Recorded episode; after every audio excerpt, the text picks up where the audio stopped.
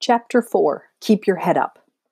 When I taste the bitter, when I feel the pain from the daily slights like a spreading stain, from no coloreds here to whites only there, from the genteel chains that we're forced to wear. You're good as anyone, the words my parents say. God has made us equal. Our prayers show me the way. Grandmothers always told me, you keep your head up high. These words, those thoughts, this faith, they lift me up. I fly. Chapter 5 My Schools. And um, this quote in the beginning here says it's from the Constitution of Tennessee, Article 11, Section 12. No school established or aided under this section shall allow white and Negro children to be received as scholars together in the same school. Part 1 The Green McAdoo Grammar School. Itty bitty, not real pretty, on our hill, not in the city. Two rooms hold grades 1 to 8, pretty hard to regulate, so no one blames dear Miss Blair when she shows up behind a chair and whoosh gives a swat, not a hit, just a swat, because sheesh, that's the way to shush the boys up. Don't get the wrong idea. Miss Blair loves her students so, but she's got to keep the chit chat down to teach them what to know. Part two What I know about Green McAdoo Grammar School, where I walk to school for first, second, third, fourth, fifth, sixth, seventh, and eighth grades. First, they once called it the Clinton Colored School. Second, it's only for Negro students. Third, it was renamed for Mr. Green L. McAdoo. Yes, his first name was Green, who was a Buffalo soldier, which doesn't mean he fought Buffalo, but that he was a black member of the United States Army. Fourth, before Green McAdoo, before Clinton Colored School, the Freedmen's Bureau built a school after the Civil War on the very same site here on the hill, also for Negroes only, and white folks burned it down out of hate. But then it was rebuilt, and the rebuilding was led by two men, one who used to own slaves and the other who used to be a slave. Fifth, isn't history strange? Strange as folks. Sixth, Green McAdoo had no cal- cafeteria, no gymnasium, and no indoor bathrooms until the time I started first grade. The grammar school in town did, and also had separate classrooms for every grade, but that school was whites only, and still is.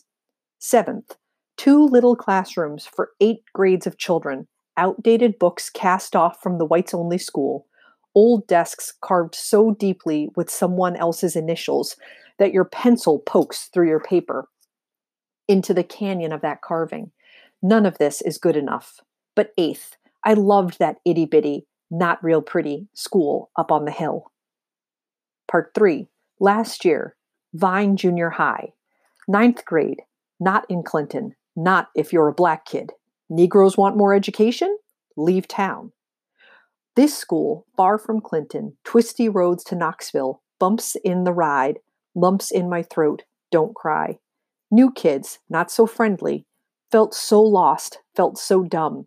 Small town girl meets, meets big city school. I cried, separate, segregated. That's why we were sent here. If race should make me feel at home, it failed. Part 4. This year, Austin High School. 10th grade, not in Clinton, not if you're a black kid. Negroes want to go to high school? Knoxville. New school, same bumpy roads, but no more tears for me. I'm stronger than I was before. I'll live. I live. I give it time. I give it I give this place a chance. Big city school and small town girl make friends. Chapter 6. Their school. Clinton High School, a fine-looking building with brick and clean white trim. We walk by it every day on our way to the bus that picks us up to drive us 20 miles on crooked roads that wash out in a storm around the mountain, down the valley to Austin High School for Negroes only over in Knoxville in a whole other county. Clinton High School. Here it is, right here, right close, right down the hill, with its solid red brick and w- clean white trim for white only white students only. We walk by it, not to it, because it's their school, big, but not big enough for 12 Negro students who look at it every day but have never been inside. Now, there's a um, more from the Code of Tennessee here, so a little separate piece of history here or um, primary sources. Section 11395 unlawful for white and colored persons to attend same school. It shall be unlawful for any school, academy, college, or other place of learning to allow white and colored persons to attend the same school, academy, college, or other place of learning. Section 11396 unlawful for teacher to allow such mixed attendance or to teach them in same class. It shall be unlawful for any teacher, professor, or educator in any college, academy, or school of learning to allow the white and colored races to attend the same school, or for any teacher or educator or other person to instruct or teach both the white and colored races in the same class, school, or college building, or in any other place or places of learning, or allow or permit the same to be done with their knowledge, consent, or procurement. Section 11397 Violation is a misdemeanor, fine, and imprisonment.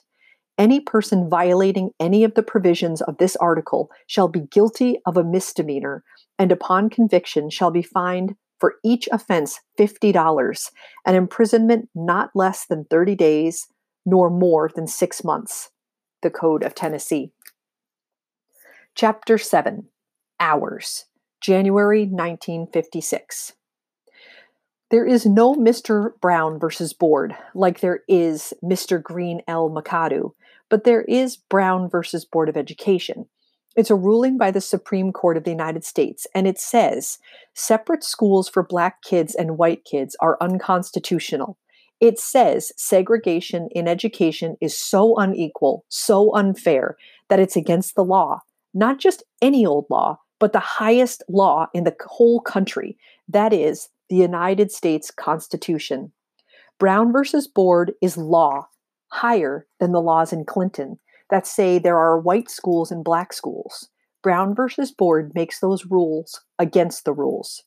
Here's the thing Brown versus Board isn't news to any of us. The Supreme Court made this ruling back in 1954, but the leaders of Clinton have been acting as though it were the law for other people in other places, not for us, not for our town. So here we are in the new year of 1956, we black high school kids still riding a bus to a faraway black school, leaving Clinton High behind in the rearview mirror, white as it's always been, but here's what's new. Judge Taylor over in Knoxville has told Clinton's officials they, that they can't ignore Brown versus Board anymore. Clinton High School must be integrated, not someday, but eventually, but in the next fall term. Oh, sorry, not someday, not eventually, but in the next fall term. It will be ours, blacks and whites, desegregated, not segregated. Ours, theirs, mine and some more primary source quotes here. No state shall, dot, uh, dot, dot, dot, deny to any person within its jurisdiction the equal protection of the laws from the United States Constitution, Amendment 14, adapted 1868. We conclude that in the field of public education, the doctrine of separate but equal has no place. Separate educational facilities are inherently unequal. United States Supreme Court decisions of May 17, 1954, in Brown versus Board of Education.